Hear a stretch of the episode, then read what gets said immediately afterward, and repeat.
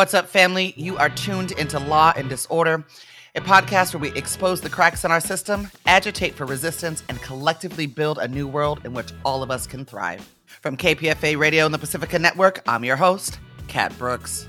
In addition to Governor Gavin Newsom's announcement that he is sending the California Highway Patrol to Oakland to help deal with air quotes crime, he has also committed $1.2 million for automated license plate readers. Joining us to discuss is Brian Hofer, the Executive Director of Secure Justice, a nonprofit that advocates against state abuse of power and for reduction in government and corporate overreach. He has also been the chair of Oakland's Privacy Advisory Commission since 2016. Good morning, Brian.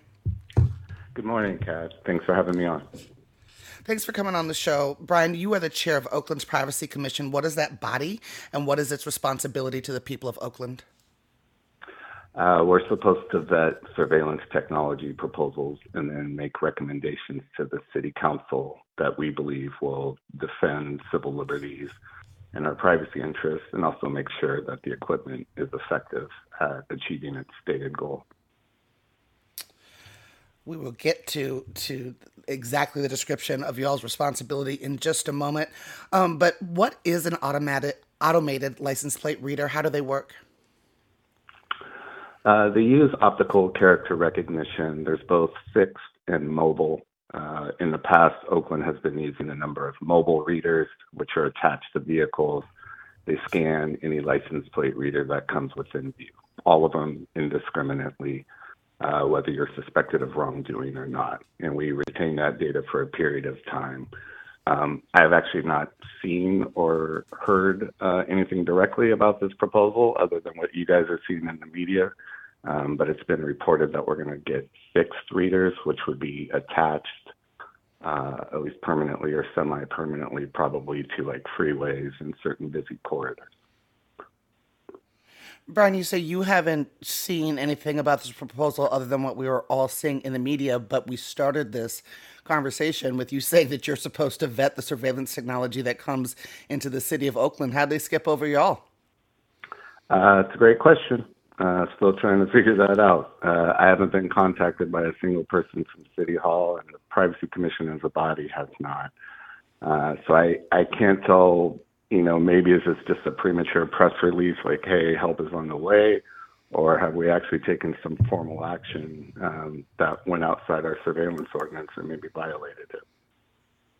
I mean, it sounds pretty formal in, in his press release and in the statements that Governor Newsom made to multiple media outlets.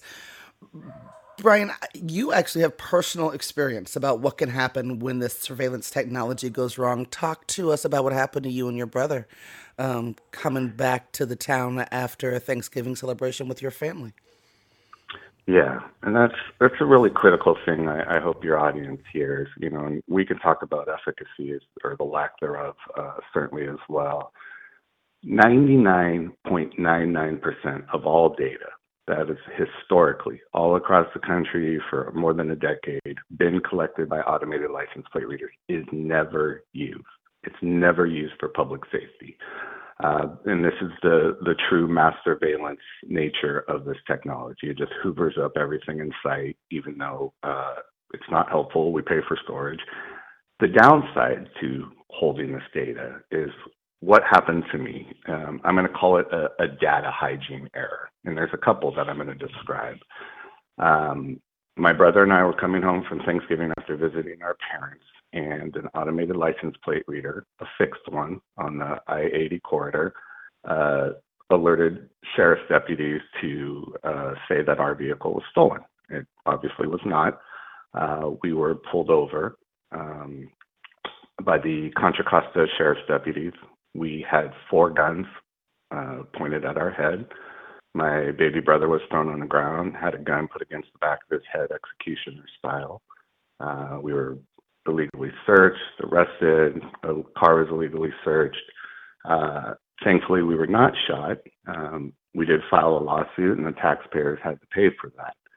Another data hygiene error, um, which sounds even more scary. Uh, Denise Green in San Francisco these readers have a known error rate of at least 10%, which, if you calculate it millions and millions of scans every day, means a lot of people get misidentified. uh, this woman's plate scan was off by one digit. Seven San Francisco police officers threw her on the ground, put guns against her head. Taxpayers paid half a million dollars. Uh, you probably know Zach, uh, the former executive director of um, Ella Baker Center. He and his partner yeah. has two small children. This is another data hygiene error. Somebody sw- switched the license plates because a lot of these vehicles that are involved in crime are stolen or they have stolen plates, which defeats the purpose of the license plate reader being able to identify them. He and his partner and his two children were thrown out on the ground, also at gunpoint. Somebody had swapped plates from a truly stolen vehicle and put it on the his.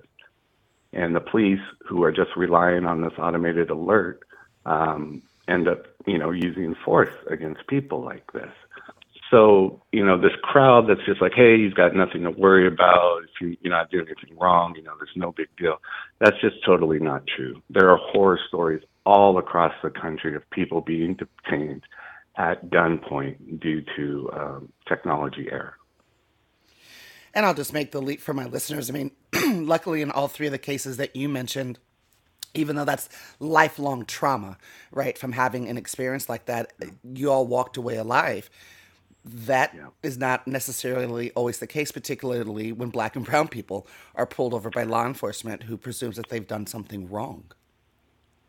I think 99% of the comments on my social media were, thank God for your skin color. Because you're right. I, I didn't get harmed, whereas somebody else that was black is going to have uh, way different odds of getting harmed. Absolutely. Is there any recourse, Brian, uh, for folks? I mean, you filed a lawsuit. Is there any other recourse? Are there laws in place anywhere to protect people from these kinds of experiences? I mean, we have a ton of laws. I mean, that's the other big frustrating part about Oakland is like I'm in a three-year lawsuit still, and the majority of it is over license plate readers. Our police department has violated the state law that governs ALPR. They violated the surveillance ordinance. They violated their own use policy for like six or seven years now. Um, and the council keeps saying, "Oh, we're going to work with the privacy commission, and you know we're going to have a great policy." And everybody, nobody cares about accountability. They haven't followed any of the rules that are in place now. So while a civil rights lawsuit is possible, you know, how many people have the means or the legal knowledge like I do to go actually mm-hmm. advocate for myself and, and find a, an attorney and, and, and afford an attorney uh, and, and, and, you know, try to get compensation. Not a lot of people have that privilege. Um, and, and even if you do prevail, it's like, you know, the officers aren't held accountable. The department doesn't suffer any consequences. It's my own fellow taxpayers that are going to be paying my attorneys. Right. And I'll, I'll say again, the lifelong trauma of being pulled over like that and having guns put to your head. That's not something that you just, you know, skip a beat and, and, yeah. and keep on pushing. That is that is lifelong impact. Brian, I know that you said that you haven't seen anything about this proposal, so I'm, I'm going to change this question a little bit. When these technology when this technology is placed in cities, what typically are the communities that they get placed in? And how does that further compound the other types of surveillance that happens in them? Yeah, that's that's a wonderful question, and that's what I've already seen reported is is is concerning to me that they're talking that it's going to be on international and on certain freeways, you know, in the east. Um, people need to understand Where black people that these live. systems. Yeah, exactly. Um, people need to understand that these are not isolated systems we have a surveillance ecosystem. It's not just license plate readers or shot ShotSpotter or cameras or cell site simulators. There is a an armada of technologies in use by many law enforcement agencies, not the, just the Oakland Police Department, that are concentrated, almost forming like a ring around like East Oakland or West Oakland, which is primarily black and maybe now black and brown. And so, of course, if you only enforce crimes against a certain community, or you only look for crimes in a certain community, you're going to dramatically over police those folks. And that's, you know, led to another problem to where we've like banned predictive analytics and such in Oakland is because we have this data that is obviously skewed through a racial lens. And the police are using that to say, well, that's where the crime is. So of course we have to go there. It's not racial profiling. We're fighting crime. It's Like, no, you're only selecting a certain population to enforce these laws against. Um, and that's what it's it's always been. It's like you know we could go find major crimes if we go up in the hills in Piedmont, or you know just look at Wall Street mm-hmm. on any single day of the year. But we don't do that. We go police these other folks, and and that's you know what the Privacy Commission would be vetting is the place and the location, and to look for racial profiling. But um, you know that's why we're in litigation because that system has broken down in Oakland. Brian, am I remembering incorrectly, or is this something we beat back out of Oakland several years ago? I feel like we've had this uh, conversation like, before. Yeah, we have we have had this conversation. We've also had, you know, um, the Privacy Commission has recommended a two-year moratorium twice, and uh, you know the the council has punted it, you know, back to the Privacy Commission a couple times because it was a hot hot button item that folks didn't really want to deal with um, in October last year, uh, then Councilmember Thao brokered um, a sort of compromise policy. Um, and just to let folks know, you know, we actually did have a majority in support of the moratorium. And, and the police probably knew that. And so they slow walked it till it got closer to the election. And that's when, you know, all the people that claim to be data driven are suddenly not data driven because it's election noise. you know, there's a lot of mm-hmm. media hysteria going on. Uh, and so they flipped a couple folks and they got this compromise policy. Well, that policy was violated almost immediately.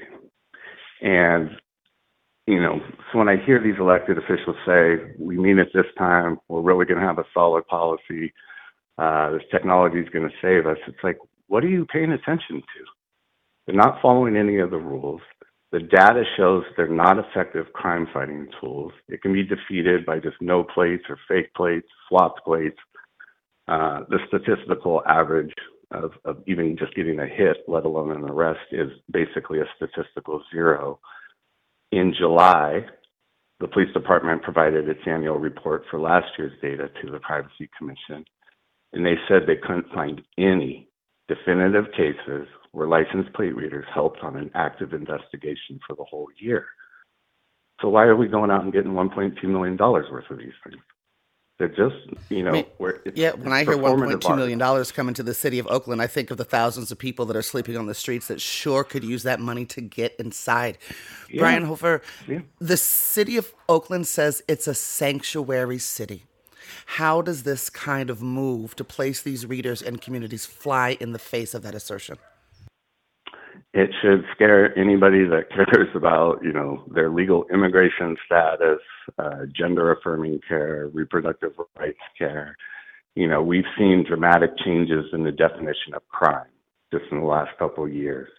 We know firsthand already that California law enforcement, which is prohibited by state law from sharing data, license plate reader data, with out of state agencies or the feds, they're doing it.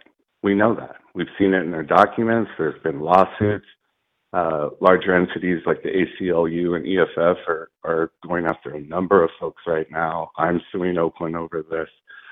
So, you know, folks that, you know, maybe previously never cared about such things uh, or have never, you know, thankfully had a negative interaction with the police need to understand that the definition of crime can always change. And when you have a surveillance system in place that is always collecting data, data that might have been benign or not at risk earlier is now suddenly at risk.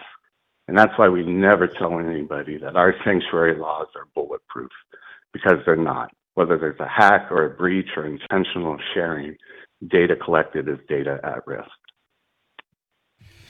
Uh, Brian, I want to tug on th- on one of those threads. The definition of crime changes. What do you mean by that? Can you give an example? Yeah, like how abortion and gender affirming care are now getting criminalized. Uh, we've broadened the scope.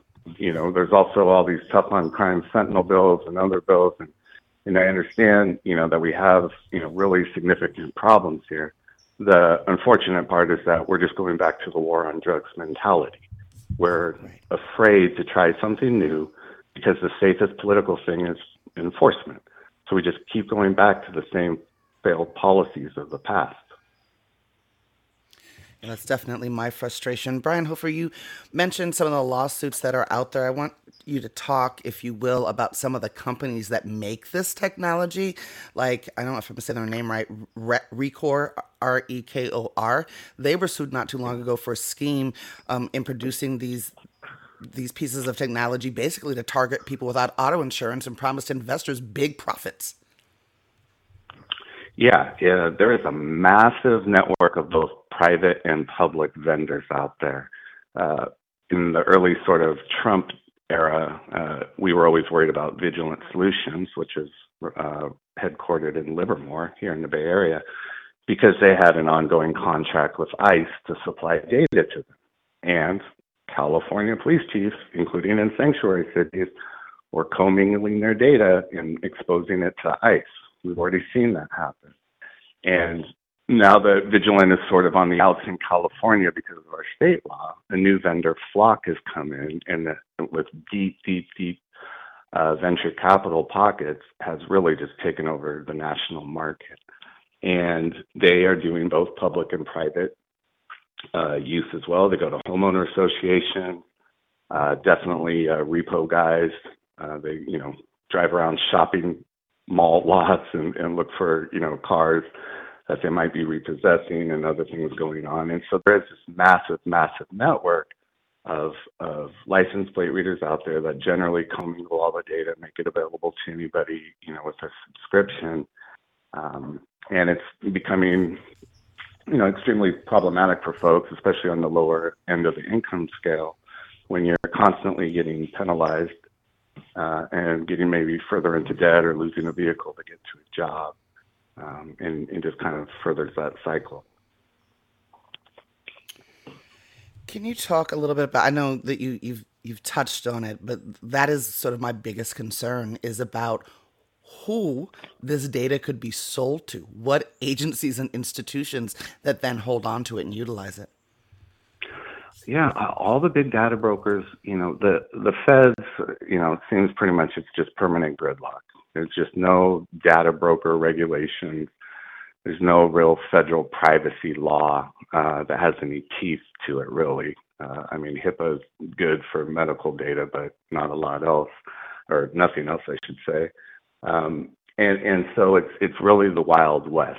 Um, we saw when abortion started getting criminalized, like all these period tracking apps and, and other apps were immediately, immediately pivoted to this whole new market of selling data, website search traffic for people looking for birth control and so on. Like all this data is being uh, collected and sold on the private data broker market, and there's no real regulation. And so these license plate readers and other vendors are, are just feeding that same um, marketplace. What happens to the data once it's collected? How long is it stored, and can it come back to bite folks in the backside at a later date? Uh, it, it, depends where you are. Uh, in California, there's no minimum or maximum. Uh, I, you know, in the old days, the average used to be about two years, came down to one year. It's it is getting a lot shorter. I'd say maybe the California average is six months but you still have outliers like Los Angeles at five years. Um, I know from my own audits that that is useless for like violent crime investigating, um, but it could certainly harm you if you you know done something uh, in the past that gets later you know redefined as a new crime, uh, and they're able to recreate your path with this location data um, so again, you know, I just say any data collected is data at risk. Mm-hmm. All right, Brian, let's play a game of what if. What if this had gone through the actual process and gone to the Privacy Commission? What would you all have said to the city of Oakland? That's a great question. Um, you know, we twice unanimously said the stuff isn't working. It does not meet the cost benefit standard that it needs to legally uh, under our ordinance. And we think we should take, and we, you know, aren't trusting the police to follow the rules. So let's take a two year timeout period. We thought that was politically viable enough for the council. Uh, it wasn't uh, because of that election. Um, you know, I myself am immune, I think, pretty much to political pressure. I do my job. Mm-hmm. I think most of my colleagues uh, do their jobs based on the data because that's what we're supposed to do. I think the Privacy Commission is well known, even to our critics, uh, that we do our due diligence. So without new data showing there's suddenly magical efficacy that we've never seen before, to me, it fails again on the same standard. It isn't very effective at crime fighting. And because there is a civil liberties and taxpayer impact, when the benefits are supposed to outweigh the cost, it fails under that standard. And Brian, one more time for the folks in the back who are like, well, this this won't impact me. I'm a law-abiding citizen. Why should they care if their data is collected and stored? Yeah, a couple things. One, mass surveillance has never not been abused at any time in human history under any form of government. So just as a as a as a practice, as a concept, anyone that cares about civil liberties should have concerns just by the, the nature of this technology. But secondly, the, the data hygiene errors are many, many. Um, I mean, I could I could fill your inbox with thousands of horror stories. That's just what I know about. That either due to you know misscanning of the digits, to a, a license plate that shouldn't be on a hot list, uh, to stolen plates, misidentified vehicles, that when your data is collected, it could be by by accident turned into something far worse to where use of force or guns are getting pulled on you. Um, that is what folks need to understand is that this this isn't just benign collection of data where as long as nobody looks at it, you're not getting profiled or, or whatnot. It is always possible that there's going to be a technical error uh, that leads to a gun getting put in your face. Brian, I'll say again, this did not go through the channels it should have. It did not go through the Privacy Commission. Is there a way for Oaklanders to fight back? What recourse do we have? Um, is, and is there a way for them to engage with the Privacy Commission and say, nah, we don't want this in our community? Uh, they can certainly always come to the Privacy Commission. Uh, we meet on the first Thursdays of each month. Uh, I, you know, it's a little hard right now to get a hold of some folks just because of the August recess. I imagine, I hope, uh, that I'm getting some information by the end of August because um, I would expect to probably put this on the agenda. Um, you know, uh, a private citizen could sue to block if this does violate our ordinance. I, I'm not alleging that today because I, I actually I have no idea what's coming. I don't actually know other than this dollar amount has been you know released in, in the press. But it's possible that it violates the ordinance, and so folks could sue. Um, we're maybe heading towards mediation soon in my lawsuit, so I imagine we'll be talking about it as well. All right, Brian, I've got to leave it there. Thanks so much for coming on this morning. Thank you. I appreciate it. You've been listening to Law and Disorder, a podcast where we expose the cracks in our system, agitate for resistance, and collectively build a new world in which all of us can thrive. That's it for this episode, family. You can find more information about topics and guests in this episode's show notes. Law and Disorder is produced at KPFA, that's listener supported radio on the Pacifica Network. The show is produced by Jesse Strauss and hosted by me, Kat Brooks. Our theme music was composed by Steve Raskin of Fort Knox 5. If you like what you heard, please follow us on social media at Law and Dis, that's D I S, and subscribe wherever you listen to podcasts. Feel free to holler at us about something you heard or send us a show idea at law and disorder at kpfa.org. You can also find our content live at 8 a.m. weekdays on KPFA. That's 94.1 FM in the Bay Area. Our show and all of KPFA's programs are funded exclusively by you, the listener. And if you're in a position to support us, please donate today at kpfa.org. Take care of yourself and take care of each other. We all we got, fam.